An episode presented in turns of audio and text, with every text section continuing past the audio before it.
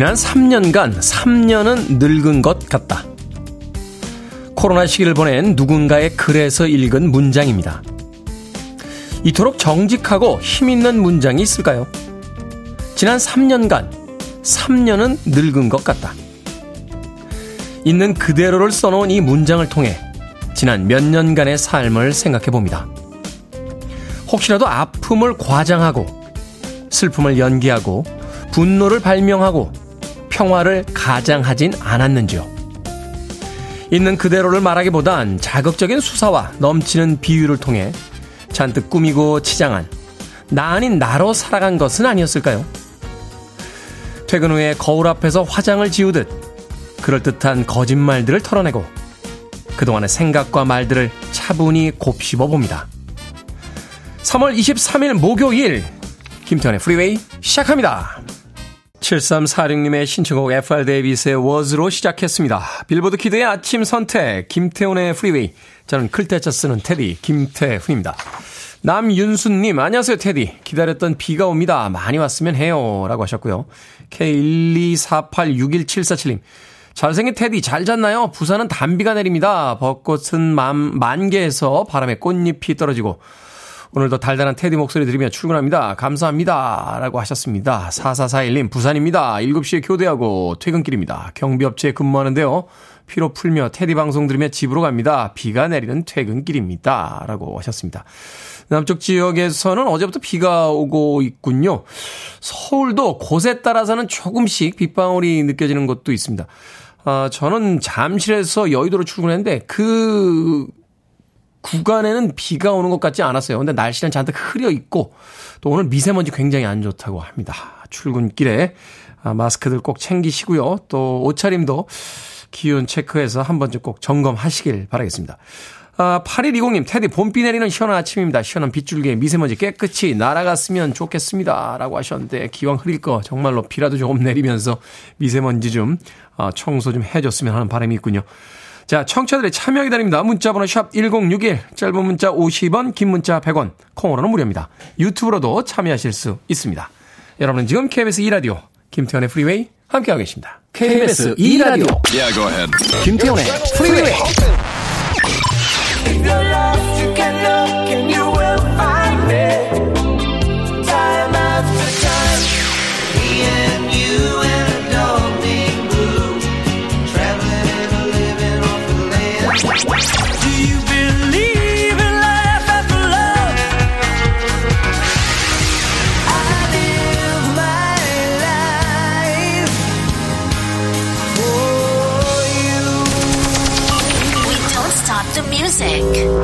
영화 플래시댄스의 OST에 담긴 곡이었죠. 7번 올빼미님의 신청곡으로 조 에스포지토의 Lady Lady Lady 듣고 왔습니다. 1933님, 테디 오늘은 5일장 가서 직접 캔 냉이랑 쑥 달래 팔아볼 건데 어떻게 말해야 손님들이 관심을 갖고 봐줄지 막막합니다. 그냥 종이에 가격표만 써놓을까요? 라고 하셨습니다. 어떻게 팔아야 할까요? 어, 그 얘기를 하세요. 직접 캤다고. 예, 직접 캔 냉이랑 쑥 달래잖아요. 제가 직접 캔 냉이랑 쑥 달래입니다. 라고 하는 게 최고의 홍보가 되지 않을까. 글쎄요, 저는 잘 모르겠습니다만, 이 나물은 거의 직접 먹어볼 수 있나요? 생으로? 어, 그거, 그건 아닌가요? 어, 나가실 때 이 나물로 살짝 반찬 같은 걸 이렇게 묻히셔서 어, 사람들이 있는데 한번 시식하게 해주시면 더 잘 팔리지 않을까 하는 생각도 듭니다. 일단 먹어보면 신뢰가 생기니까요. 그렇죠? 1933님. 아, 갑자기 배가 고파지네.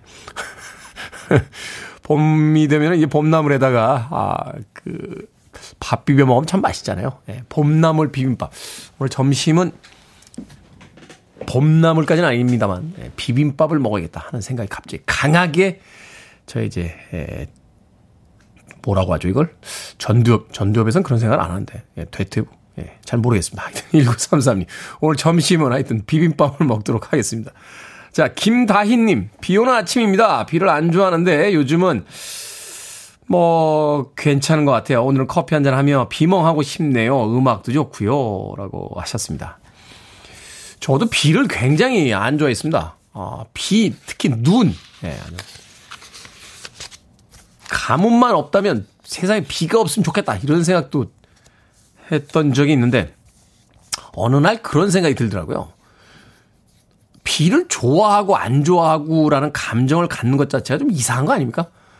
이게 뭐 내가 원한다고 안 내리는 것도 아니고 내가 싫어한다고 사라지는 것도 아닌데 그 대상에 대해서 좋아한다, 안 좋아한다 라고 얘기하는 것도 되게 이상한 것 같아요. 그러니까 내가 선택할 수 있다라면 좋아해, 안 좋아해 라고 이야기할 수 있겠습니다만. 예. 그냥 즐겨보죠. 예, 비가 안 오는 날도 즐기고, 비가 오는 날도 즐기고, 안 좋은 날씨를 견딜 수 있다면 안 좋은 하루도 견딜 수 있다 하는 제 인생이 이제 좌우명 같은 어, 말인데 예, 오늘 비, 비 오면 어떻습니까? 예, 비 맞으면서 마치 프랑스 파리에 있는 어, 분위기 있는 남자처럼 그렇게 걸어보고 싶습니다. 김단인. 자, 6080님과 손은호님의 신청곡으로 합니다. 신디 러퍼, Time After Time.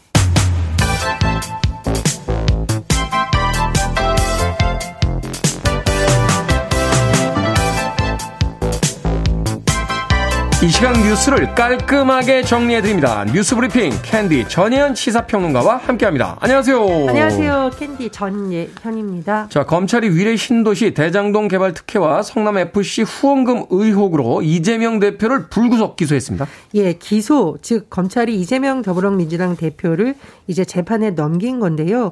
공소장에 크게 다섯 개의 혐의가 적시되어 있습니다.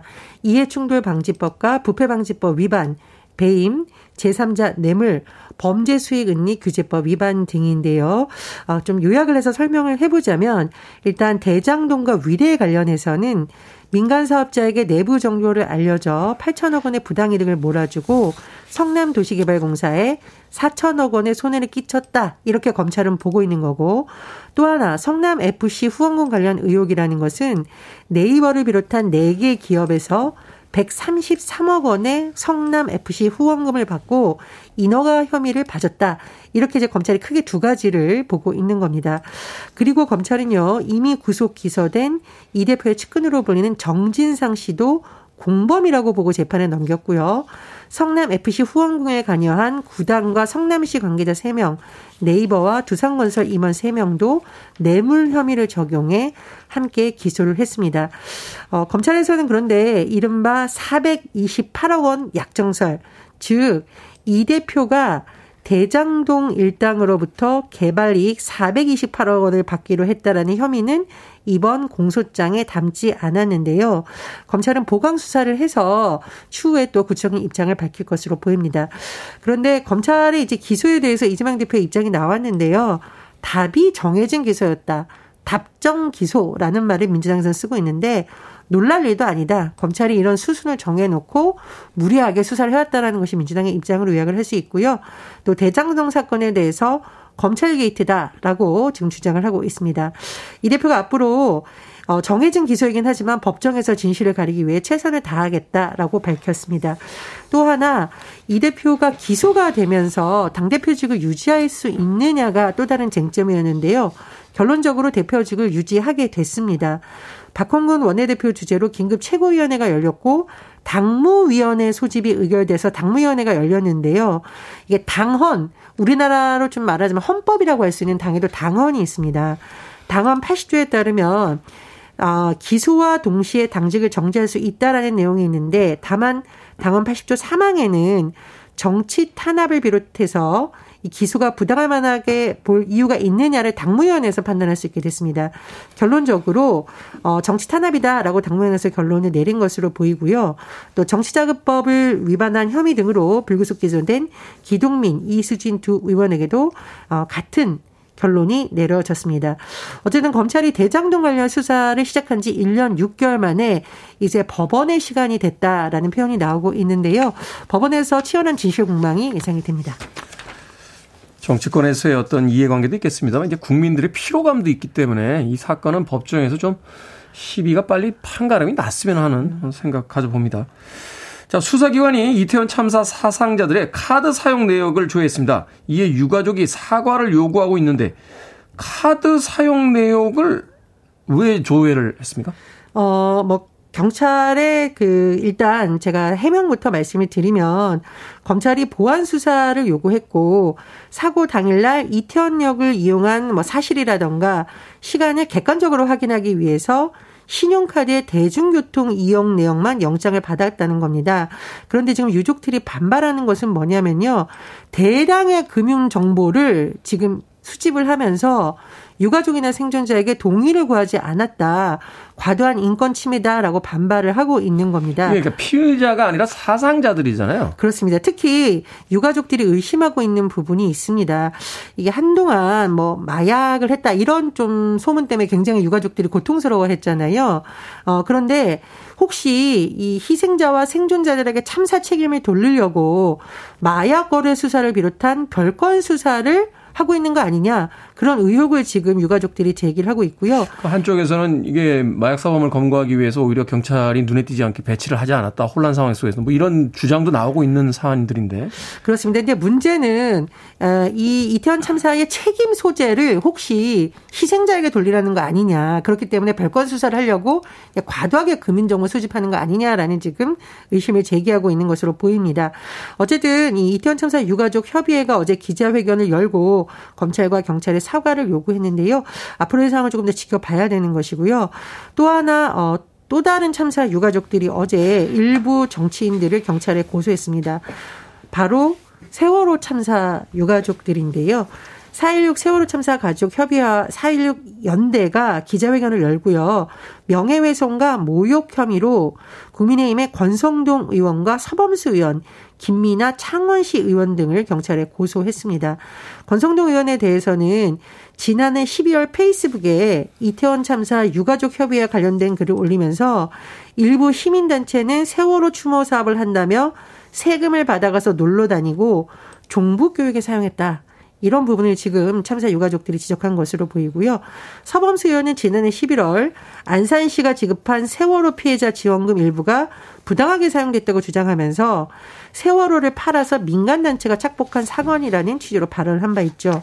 그리고 김민아 창원시 의원, 이 굉장히 시끄러웠죠. 지난해 12월 본인의 페이스북에 이태원 참사와 관련된 글을 올리며 제2의 세월호냐, 아, 나라 구하다 죽었냐. 이거 제가 말씀드리기 굉장히 민망합니다. 이런 표현을 쓴 것인데, 어쨌든 이 참사로 돌아가신 분들을 오히려 위로해야 될 정치인들이 아, 모독에 앞장서는 것 아니냐. 이렇게 또 유가족 측이 반발하고 있는 상황입니다.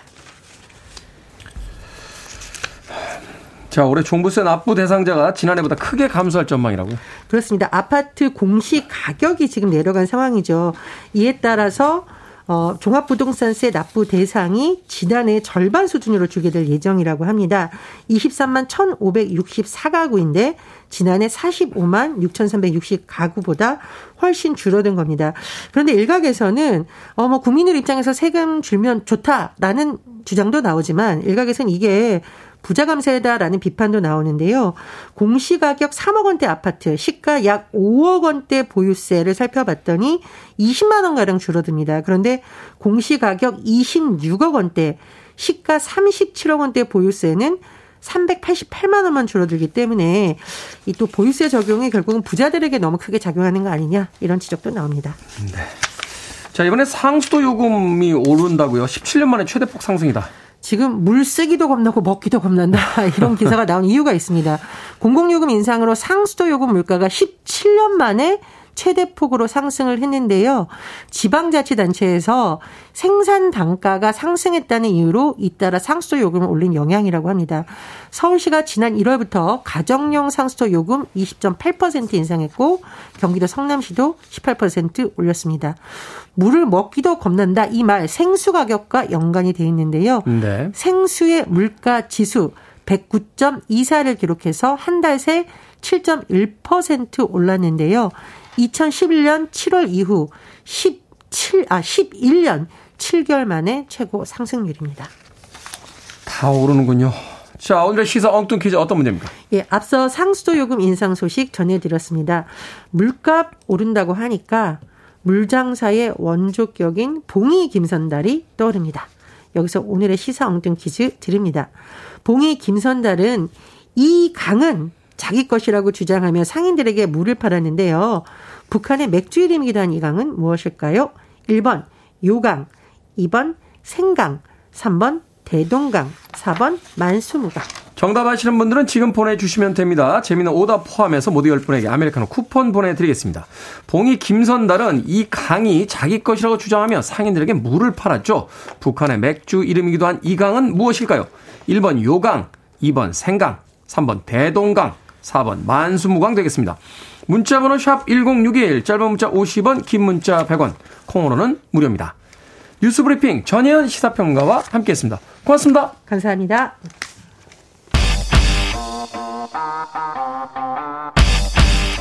질레트입니다. Mr. Personality.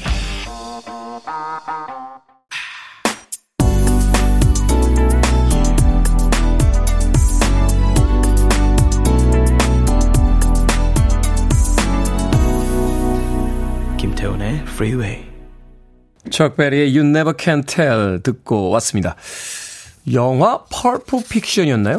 어, 펄프 픽션에 예, 담겨서 어, 히트를 했던 기억이 있습니다. 척베리. 얼마 전에 펄프 픽션 영화 다시 보는데 정말 재밌더군요. 예, 쿠엔틴 타란티노 감독이 어, 인생에서 영화는 10개만 감독하겠다라고 하고 이제 마지막 작품 연출에 이제 들어간다 하는 뉴스가 있어서 오랜만에 다시 찾아봤었는데 어, 굉장히 흥미로웠던 음, 영화였습니다. 척베리의 You Never Can Tell 듣고 왔습니다. 자, 오늘의 시사 엉뚱 퀴즈. 봉이 김선달은 어떤 강에 물을 팔았을까요? 정답은 3번 대동강이었습니다. 대동강. 자, 성진호님, 대강, 대강, 대강, 대강 살았으면 좋겠는데 현실은 그렇지 못하네요. 라고 하셨습니다. 대강, 대강 살았으면 좋겠습니까? 성진호님. 뭐, 그것도 괜찮은 방법이죠. 대강, 대강. 스트레스 크게 안 받고. 5614님, 만수무강. 만수무강. 예. 모든 사람들의 꿈이 아닐까 하는 생각이 드는군요. 어. 예전에 군대에서 제대하기 전에요. 예, 이제 그 군모 있죠? 군모. 군모에다가 그 이렇게 글자를 새기는 게 유행이었어요. 예. 저는 사자성어 두 개 양쪽에 적었었습니다. 예. 옥체 보존 만수무강이라고. 갑자기 만수무강 보니까 그때 생각이 나네요. 자, 1520님, 나 오늘 회사 안강이라고 땡깡 부리고 계시고요. 김흥식님께서는 허장강이라고 옛 배우의 이름도 올려주셨습니다. 자, 방금 소개해드린 분들 포함해서 모두 10분에게 아메리카노 쿠폰 보내드립니다. 당첨자 명단 방송이 끝난 후에 김태훈의 프리웨이 홈페이지에서 확인할 수 있습니다. 콩으로 당첨이 되신 분들은 방송 중에 이름과 아이디 문자로 알려주시면 모바일 쿠폰 보내드리겠습니다. 문자 번호는 샵 1061, 짧은 문자는 50원, 긴 문자는 100원입니다. 자, 이덕래님께서요, 테디, 티눈 나봤습니까? 발가락 두 군데 티눈이 났는데 이게 이렇게 아플 일인가요?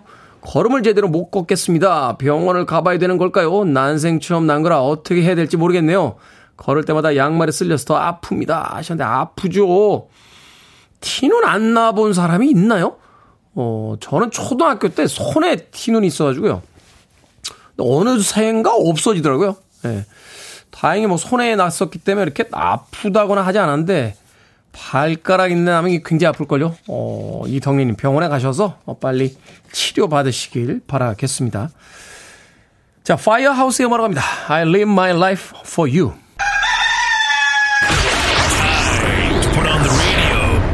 김태훈의 프리웨이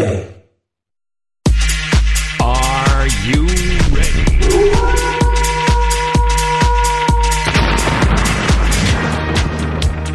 김미경의 마흔 수업의 저자 김미경 강사가 탁월한 솔루션을 제공해 드립니다. 결정은 해드릴게. 신세계 상담소. 7746님, 직원들끼리 점심 도시락을 싸워서 같이 먹는데요. 몇몇 직원이 몇 달째 밥만 싸웁니다. 꼴 보기 싫은데, 반찬을 싸우라고 말할까요? 아니면 내버려 둘까요? 애들아, 반... 우린 너희 엄마가 아니야. 반찬 싸와, 너도 싸와. 나만 싸우니? 라고 말하시기 바랍니다. 반찬 싸와, 왜 남의 반찬 먹어? 음. 자, 인스타로 MIN님께서 얼마 전에 식당에 갔는데 식당에서 안내하는 대로 근처에 주차하고 순대국밥을 맛있게 먹었습니다. 그런데 며칠 후 불법 주차 딱지를 받았어요. 식당에 전화해서 과태료를 이체해달라고 할까요? 아니면 그냥 제가 내고 말까요? 음, 그냥 내고 마십시오. 어, 여기 싸우는데 일주일, 한 달 걸리실 것 같습니다. 그렇죠. 돈 내고 맙시다. 정신 건강까지 네. 해치지 마시고요. 음. 자, 3049님, 읽은 책도 나중에 다시 읽으면 새롭게 재미있더라고요. 하지만 이 세상엔 안 읽은 책이 너무너무너무 많아서 고민입니다.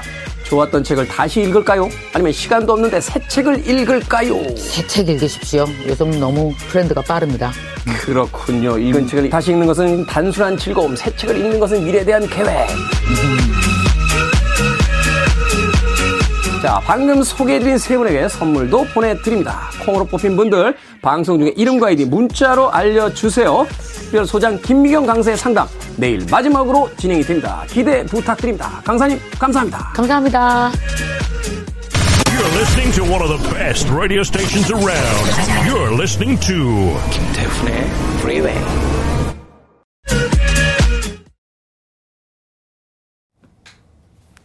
신세계 상담소 김미경 소장님과 함께 진행을 해봤습니다. 잠깐 예, 기술적인 네, 실수가 있었습니다. 자 방금 상담해주신 김미경 강사의 책 김미경의 마흔 수업 이번 주에 선물로 드리고 있죠. 문자로 신청해 주시면 하루에 두 분 추첨해 보내드립니다. 문자 번호는 샵 #1061 짧은 문자는 50원, 긴 문자는 100원입니다. 시나 이스턴의 음악 듣습니다. 휴가 월스. You're listening to one of the best radio stations around. You're listening to 김태훈의 Freeway.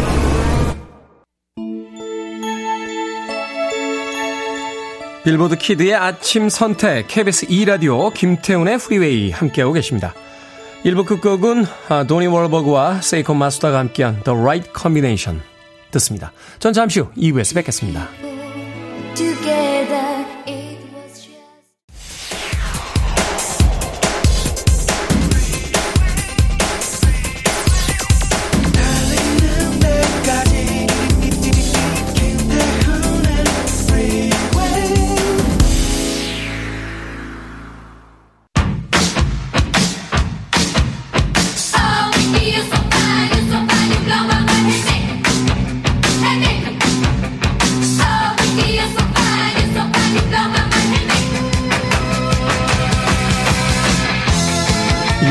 삶을 응원합니다. 프로젝트 훈23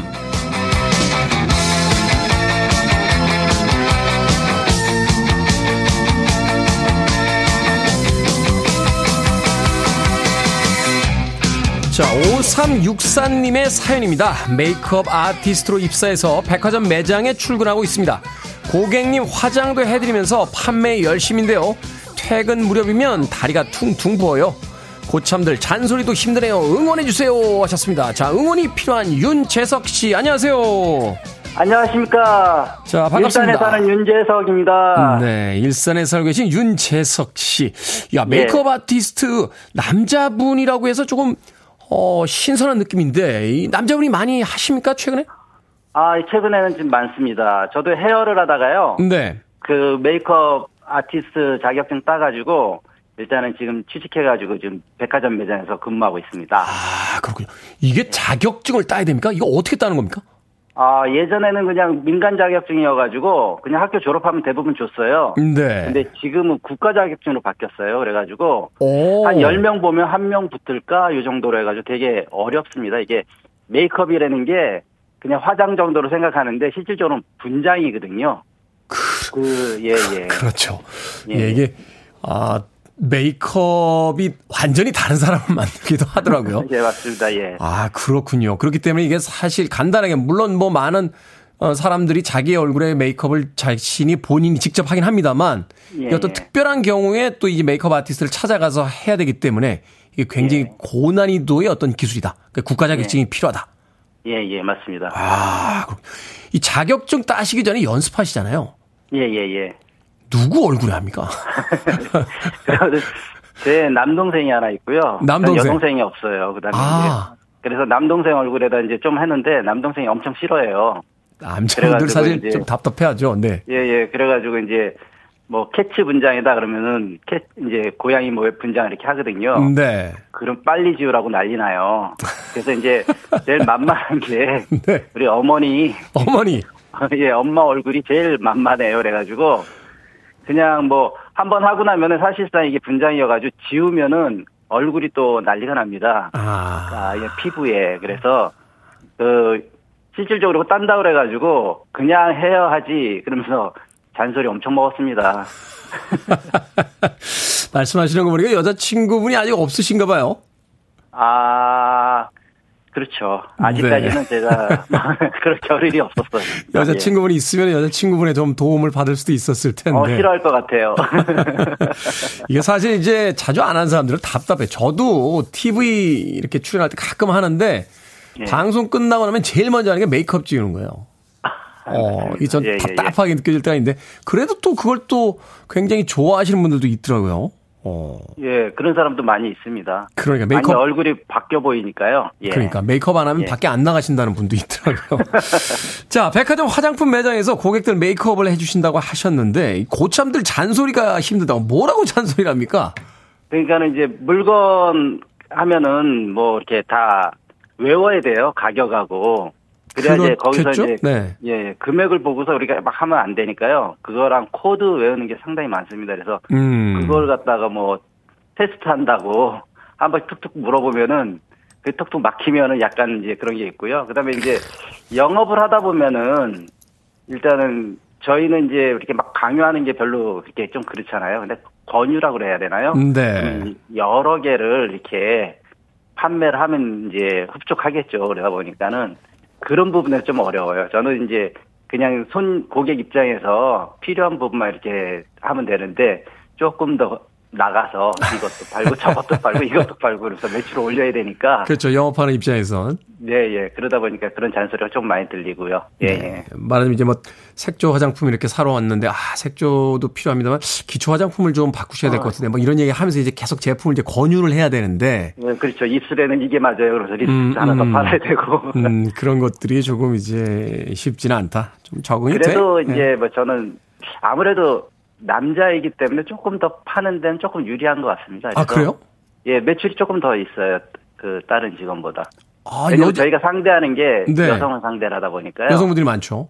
어. 예, 예. 그러다 보니까 아무래도 조금 더 예, 예, 예. 음. 말을 조금 잘 듣는다 그럴까요? 고객님들이. 아 그런 게 또 있습니까?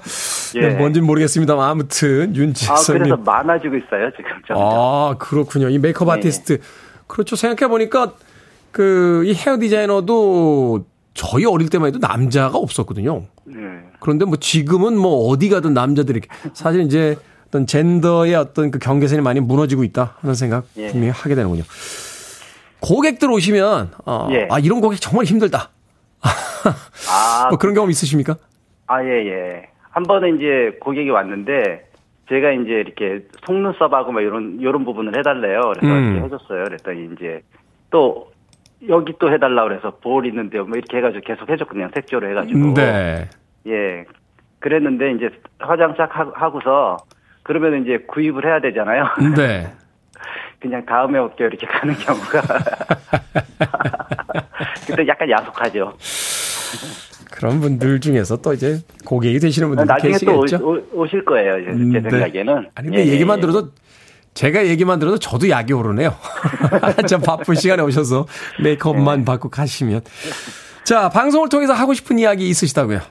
아, 저는요, 일단 이게 메이크업 아티스트를 처음에는 이렇게 뭐 영업 이런 거보다는 제가 이제 창조적인 걸 하고 싶었었거든요. 네. 그래서, 아, 영화 배우나 아니면은 연극 배우, 뭐 이렇게 좀 TV나 뭐 이렇게 전체적으로 분장하고 뭐 이런 거를 하고 싶어요. 그래서 실질적으로는 그런 매장을 하나 이제 그 제가 운영을 하면서 음. 그런 걸 갖다가 위탁받아서 하고 이런 큰 사업으로 좀 넘어갔으면 하는 생각 때문에 네. 시작하게 됐습니다. 경력을 쌓으신 뒤에 자신의 예, 개인적인 예, 예. 사업을 해보고 싶다.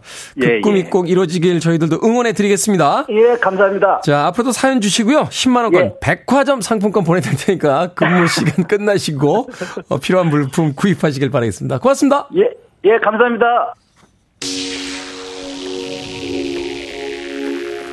메이크업 아티스트로서 첫 발을 떼신 윤재석 씨에게 응원의 메시지 보내주세요. 세 분 추첨해서 커피 쿠폰 보내드리겠습니다. 자, 박경숙님의 신청곡 듣습니다. Cher, Believe. 박경숙님의 신청곡 Cher의 Believe 듣고 왔습니다. 자, 김태훈의 프리웨이 공사 창립 50주년 이벤트죠. 프로젝트 훈23. 열심히 사는 모든 분들을 응원하는 시간입니다. 윤재석 씨를 응원하는 분들도 어, 많이 사연을 보내주셨습니다. 3735님, 본인 이름이 걸린 샵 하실 때까지 화이팅 하세요 하셨고요. 7271님, 윤재성님의 앞날을 응원합니다. 저도 95년 21살 때 메이크업을 배우려 학원에 다녔던 때가 생각나네요. 저도 그때부터 제대로 배웠으면 어땠을까 궁금해집니다. 하셨고요. 천명선님, 조금 먼 이야기지만 아직 학생인 우리 큰아이도 메이크업 아티스트가 꿈이라고 합니다. 힘찬 응원 보내봅니다. 라고 또 문자로 응원의 메시지들 보내주셨습니다. 자, 이분들에게 커피 쿠폰 보내드릴게요. 프로젝트 훈이삼, 새롭게 도전하는 분들, 새 출발을 앞둔 분들, 응원이 필요한 분들 신청해 주시기 바랍니다. 제가 직접 응원도 해드리고요. 10만원권 백화점 상품권도 보내드립니다. 또 주변에 응원해주고 싶은 분들 계시면 추천해 주셔도 됩니다. 문자번호 샵 1061, 짧은 문자 50원, 긴 문자 100원, 홈페이지나 인스타로도 신청하실 수 있습니다.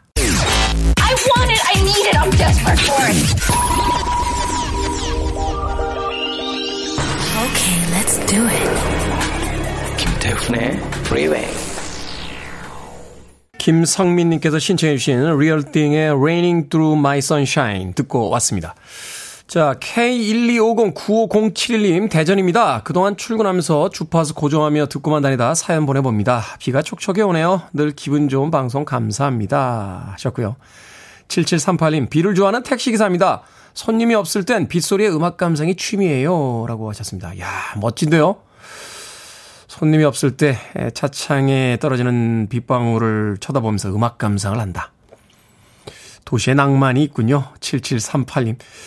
그 낭만에 제가 아, 조금 보태 드릴게요. 어, 커피 쿠폰 보내드리겠습니다. 아, 운행하시다가 손님 없을 때 마침 보내드린 이 모바일 쿠폰을 사용할 수 있는 커피숍이 보이면 커피 한 잔 테이크아웃 하셔서 차 안에서 맛있게 즐기시길 바라겠습니다. 아, 5757님, 처음 이사 와서 친하게 지낸 옆집 언니가 오늘 인천으로 이사 갑니다. 매일 맛있는 음식 나눠 먹으면서 얘기도 나누고 했었는데 이제 얼굴 못 본다니 너무 허전하네요. 정든 누군가와 헤어지면 늘 아쉽습니다. 언니가 새로운 곳에서도 잘 지내기를 바래봅니다. 라고 하셨습니다. 친한 친구가 멀리 이사 가면 마음이 조금 섭섭하죠.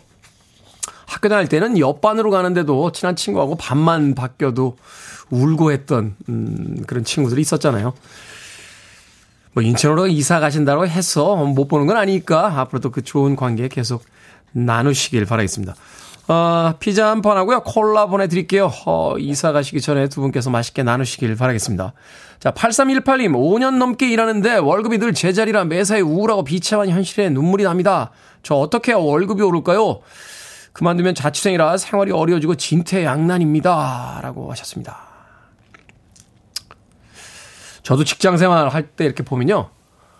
아, 같은 직장에서는 월급 잘 안 올려줍니다. 예, 이 직장인들이 월급을 올리는 방법 중에 하나가 이제 동종 업계 혹은 또 뭐 다른 업종이라도 상관없죠. 직장을 옮길 때, 예, 그때 이제 연봉 협상 같은 걸 하면서 조금 이제 올려주는 경우들이 있거든요.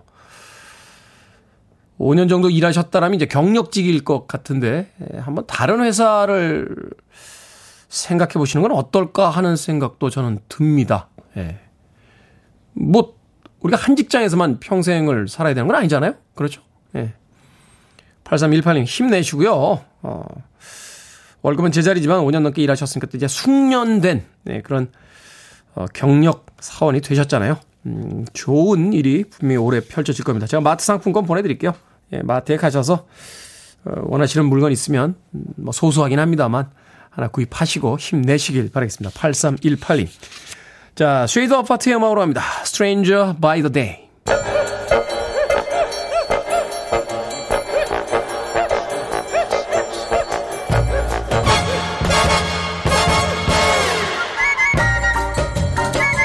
온라인 세상 속 촌철살인 해악과 위트가 돋보이는 댓글들을 골라봤습니다.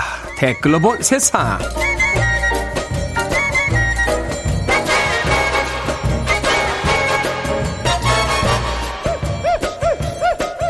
첫 번째 댓글로 본 세상. 최근 온라인상에서 자기 직장이 더 궁상 맞다고 주장하는 회사원들이 일명 거지 배틀을 벌였습니다.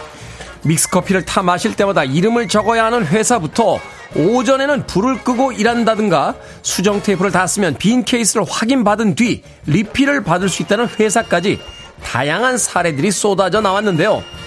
회사에서 마시는 물값을 따로 받는다는 회사도 있었다는군요. 여기에 달린 댓글 드립니다. 쭈니님. 거지 배틀에서 일이 할 만한 회사에서 일하고 있는데 그걸 알면서도 관두지 못하는 제 자신이 너무 서글프네요. 끼우님. 출근하기 싫었는데 제가 좋은 회사에 다니고 있다는 걸 알게 됐습니다. 출근하기 싫어병을 고쳐주셔서 감사해요. 회사마다 상황이 안 좋은 건 알겠습니다만 커피 마실 때 물값까지 받는 건 복지가 아니라 직원 상대로 영업하시는 거 아닙니까?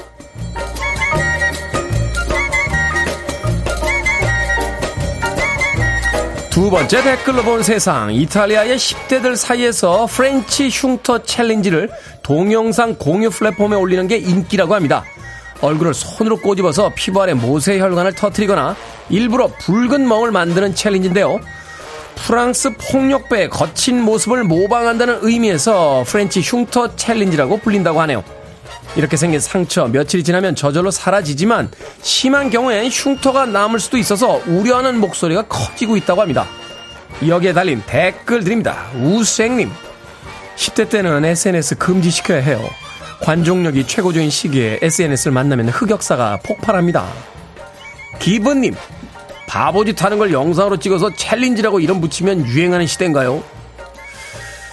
얼마 전에도 베트남 절벽에서 SNS 사진 찍다 떨어진 관광객이 있었죠. SNS가 뭐길래 도대체 다들 이러는 겁니까? 맥사밀리언의 free. 이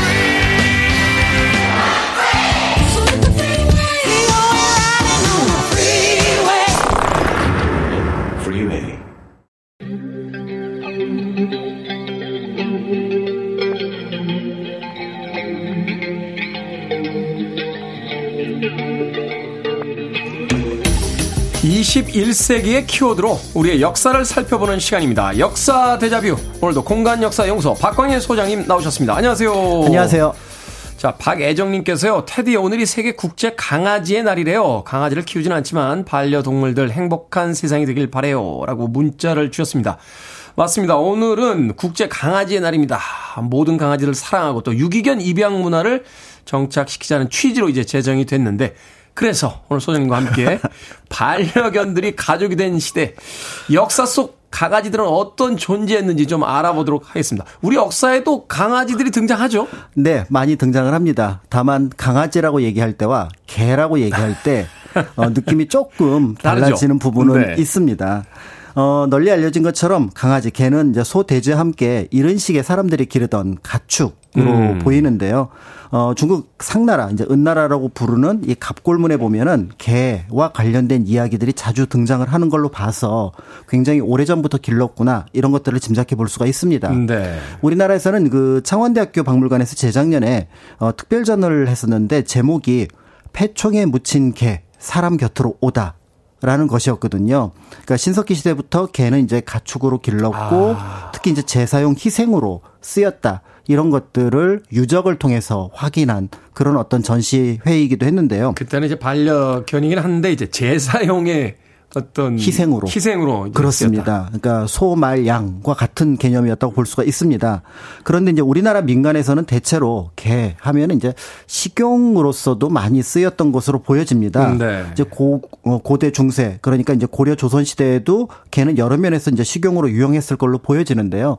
이제 소는 아무래도 이제 농사를 지어야 하고 그 다음에 닭은 달걀을 낳아야 하기 때문에 개를 아무래도 이제 단백질 공급원으로 쓰이지 음. 않았을까 이렇게 보고 있습니다. 실제로 이러한 심증 외에 물증으로 볼 수 있는 것들이 이제 고려말 태안 앞바다에서 이제 배가 발견이 됐는데 거기에 물품을 알려주는 목간에 보면은 어 구포 그러니까 개고기로 만든 육포라는 것들이 발견이 되었고요.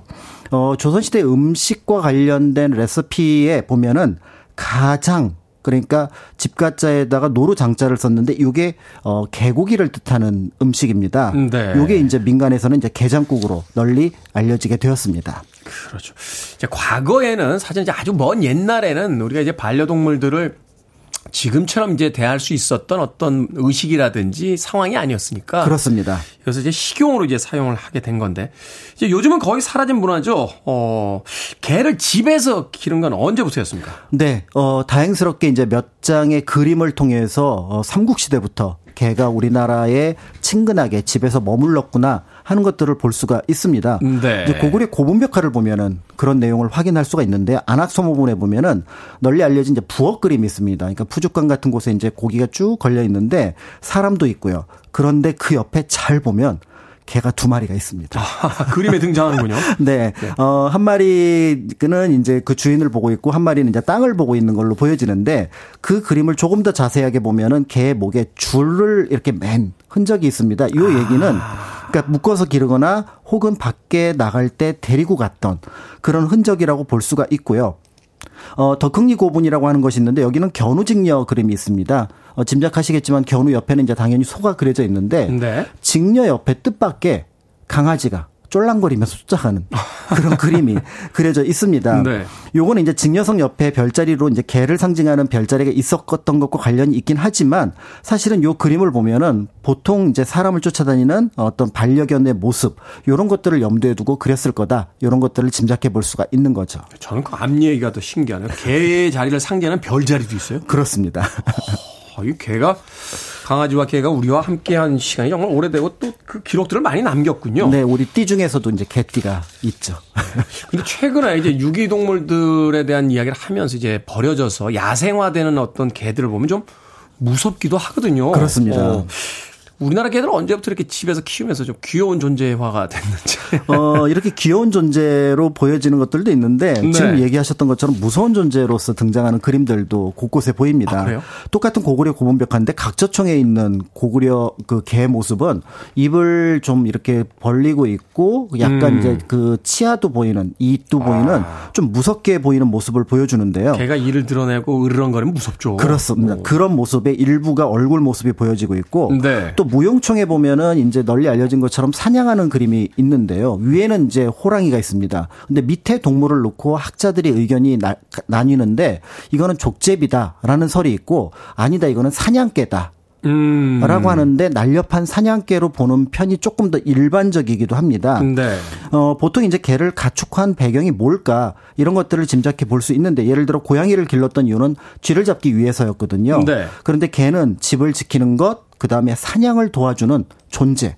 이런 아. 것들을 염두에 두고 개를 길렀을 거다 이렇게 보여지기도 하는데요. 그러니까 무덤을 지키는 역할로서 개를 그렸다 이렇게 보기도 합니다. 그렇기 때문에 개는 한편으로 이제 예지력을 갖춘 동물로 묘사가 되기도 하는데요. 그것 때문에 이제 무덤에서는 죽은이의 앞길을 알려주는 그런 존재 음. 이렇게 보여지기도 합니다. 근데 이런 어떤 무서운 존재이기 때문에 고구려에서는 또 하나의 이미지가 만들어지게 되는데요. 신성한 동물, 그러니까 상상 속의 동물인 박이라는 동물이 있습니다. 네. 그러니까 머리에 뿔이 있는 조금 무서운 동물 이런 것들을 가리키는데 요 박하고 개를 합쳐서 박견이라는 존재가 등장을 합니다. 상상의 동물이 이제 만들어지는 거예요. 그렇습니다. 요 박은 아무래도 어, 불교를 지키는 수호 동물인 사자 이런 것과 관련이 있어 보이는데요. 여기에 이제 고구려의 개 이미지가 결합한 것으로 이런 음. 모습을 하니까 아무래도 예를 들어서 무덤, 사원 이런 것을 지키는데 적절하지 않을까 이렇게 보여졌는데 요 박견이 일본에 전해집니다. 그런데 일본에서는 이 박을 본래 뜻이 아니라 고구려를 가리키는 고마 음. 그러니까 고구려에서 전달이 됐기 때문에 아마 그렇게 보여지는데요. 네. 그렇기 때문에 박견이라고 한자로 쓰고 읽을 때는 고구려 개를 가리키는 고마이누 고마이노. 이렇게 읽으면서 실제로 일본에 가서 절이나 신사를 보면 뭔가 지키는 조금 무서운 동물이 있는데 이게 사자처럼도 보이고 개처럼도 보이는데 그것을 가리키는 낱말은 고마이누 이렇게 고마이누. 보여진다는 점에서 사실은 어, 귀여움보다는 용맹함 이런 음. 것들이 어떤 개의 장점으로 드러났고요. 그렇기 때문에 한편으로 이제 개가 사냥개로서 또 조선 시대에 자주 기록에 등장하는 것도 볼 수가 있습니다. 그렇군요. 서양의 왜 그 신화에 따르면 이제 지옥문을 지키는 것도 개들이고. 그렇습니다. 또 유럽처럼 이 사냥을 귀족 스포츠의 하나로서 이제 받아들였던 나라에서는 개가 사냥개로서 굉장히 많이 분화가 됐잖아요. 맞습니다. 그런 것도 있었는데 우리나라에서도 역시 이 개는 이제 용맹의 상징으로서 이곳저곳의 기록을 통해서 우리가 확인해 볼 수 있다. 음악 한 곡 듣고 와서 역사 속의 개와 강아지에 대한 이야기 좀 더 나눠보도록 하겠습니다. 로보의 음악에서 Me and You and a Dog Named Boo 듣습니다. 부라는 강아지와 함께 한 이야기를 노래합니다. 로보, Me and You and a Dog Named Boo 듣고 왔습니다. 자, 빌보드 키드의 아침 선택, KBS 2라디오, 김태훈의 프리웨이, 역사 데자뷰. 오늘 박광일 소장님과 함께 역사 속의, 역사 속의 개와 강아지에 대한 이야기 나눠보고 있습니다. 자, 왕실에서도 개를 길렀겠죠? 네, 어, 조선시대 기록에 남아 있습니다. 네. 아마 요것 때문에 이제 신하들이 볼 때는 조금 문제가 된다, 이렇게 얘기를 했던 것 같은데요. 아, 그래요? 어, 연산군 때 이제 성현이, 어, 연, 어, 상소를 올린 내용을 보면은 짐작할 수가 있습니다. 요런 내용인데요. 어, 삼가 득건대 전하께서 특별히 권례에 새로 응방을 만들어서 응방은 이제 매를 기르는 관청입니다. 네. 응방을 만들어 매와 개를 많이 모아두고 노비를 정하여 지키게 하고 창고의 쌀을 가져다가 사육하게 하시는데 매가 금원에 즐비하고 개가 궁궐 뜰에서 무리로 짓고 있다고 합니다. 좀 삼가 주십시오. 이렇게 전하, 궁궐이 개판이 됐사옵니다. 지금 그 얘기 좀. 맞습니다, 맞습니다. 그래서 실제로 궁궐 안에서 여러 마리의 개를 길렀다라는 것들을 볼 수가 있는데 네. 개가 조회하는 대신들 사이를 지나다니거나 혹은 짖거나 해가지고 조회가 조금 분위기가 엉망이 되었다. 겁내시, 겁내시 는 분들도 있었을 것 같은데. 아니 그런데 어 이거를 계속 길러야 되겠습니까? 이렇게 얘기를 했는데 이제 반대로 연산군 또는 이제 개를 길렀던 다른 왕들의 견해는 바로 뭐냐면 개가 사냥을 위해서 꼭 필요하다라는 아. 내용을 얘기를 했던 거죠. 네. 실제로 이를 위해서 지방에서 좀 괜찮은 개를 진상하도록 했고요. 이걸 바탕으로 이제 왕이 사냥에 나갈 때 당시는 이제 사냥은 일종의 군사 훈련으로 이제 그 보여졌기 때문에 네. 같이 나가게 됩니다. 이런 사냥을 가리키는 낱말이 전렵이었기 때문에 전렵. 어, 이 개를 전견이라고 얘기를 했고요. 음. 보통 이제 집에서 기르는 기- 개는 지킬 숫자를 써서 수견 이렇게 아. 불렀습니다. 그런데 이 사냥개는 당연히 굉장히 노력도 많이 들어가고 어떤 어떤 면에서는 비용도 많이 들어가기 때문에 네. 어, 부의 상징, 권력의 상징이었다고 보여집니다. 어, 태종 때 사헌부가 홍유룡이라고 하는 사람의 죄를 청하는 가운데 이 사람이 권력과 부를 가지고 있다라는 표현 가운데 하나가 바로 뭐냐면 그 집에 사냥개가 20마리나 있습니다. 그러니까 그 집은 굉장히 홍유룡이 어떻게 보면 권세를 부리고 있습니다. 이렇게 표현을 하기도 했습니다. 사실 이제 조선시대라고 하면 사람들이 먹을 양식도 이렇게 넉넉지 않았던 시기들이 많았는데 개를 20마리나 키우고 있다. 이건 그만한 권세가 있는 집이고 그렇습니다. 어, 호화롭게 살고 있다. 맞습니다. 그러면 사냥을 시키거나 이렇게 어떤 자신의 권위를 나타내는 경우 말고 그냥 귀여워서 기른 사례는 없습니까? 네, 이 개를 사실은 뭐 사냥이라든지 집을 지키게 한다든지 해서 길렀지만 네. 문제는 이 개하고 눈을 마주치는 순간 어, 전혀 다른 상황이 만들어지게 되죠. 음. 말씀하셨던 것처럼 귀여워서 어쩔 줄을 모르게 되는데요. 네. 그런 분들도 많이 계셨을 걸로 보입니다. 대표적인 인물이 아마 이암이라는 인물이 아닐까라는 생각이 드는데요. 이암? 어, 세종대왕의 넷째 아들 이명대군의 증손자, 그러니까 세종대왕의 고손자가 되는데 왕실이네요. 네, 왕실에 있는 인물이었습니다. 어, 그림으로 능했던 인물인데 그의 이름이 일본까지 알려질 정도로 굉장히 유명한 화가였습니다. 그런데 안타깝게도 어, 그림은 한 20여 점 정도만 남아 있는데요.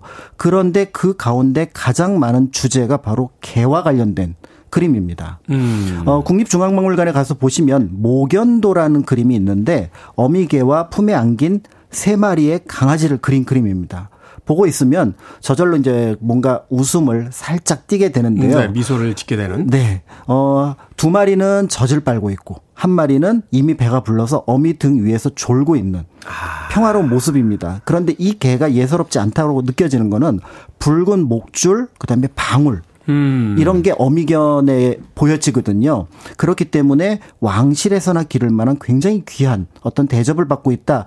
이런 것들을 볼 수 있다는 점에서 어떤 의미에서 보면은 어미개와 강아지를 그린 어, 평화로운 모습을 잘 묘사한 그림으로 평가를 받습니다.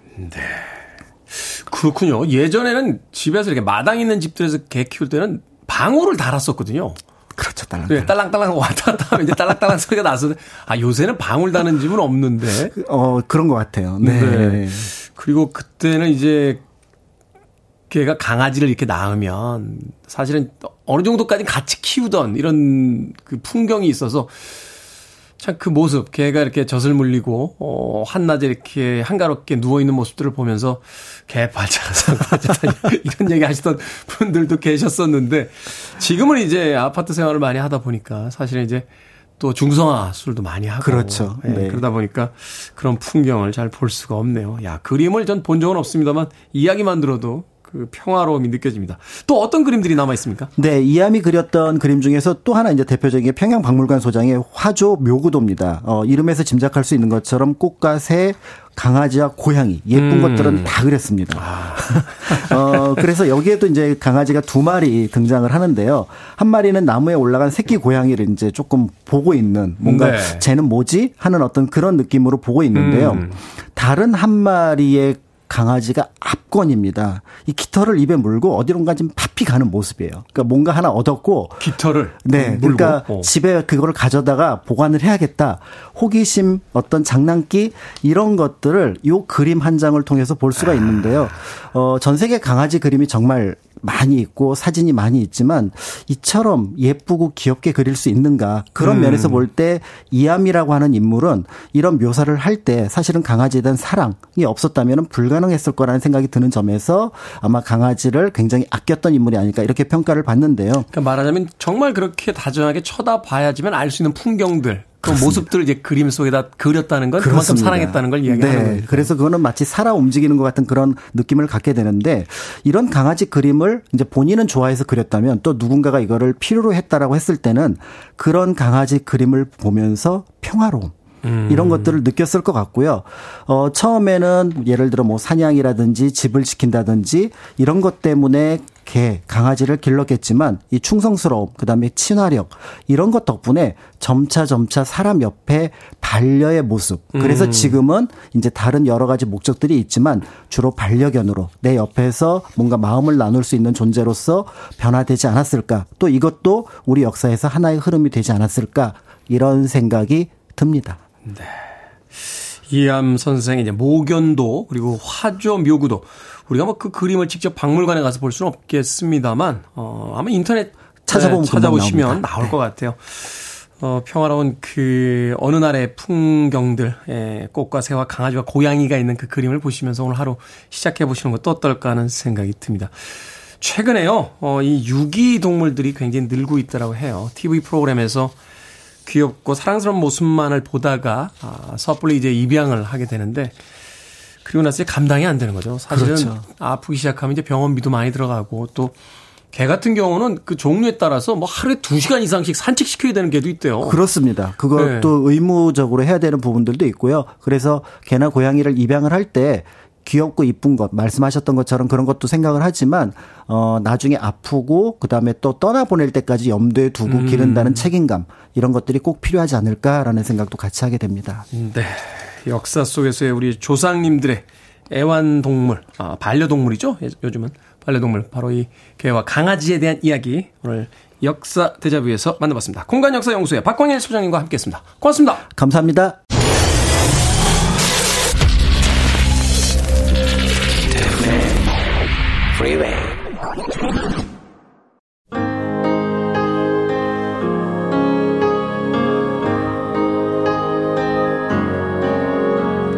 KBS 2라디오 김태훈의 프리웨이 오늘 방송 여기까지입니다.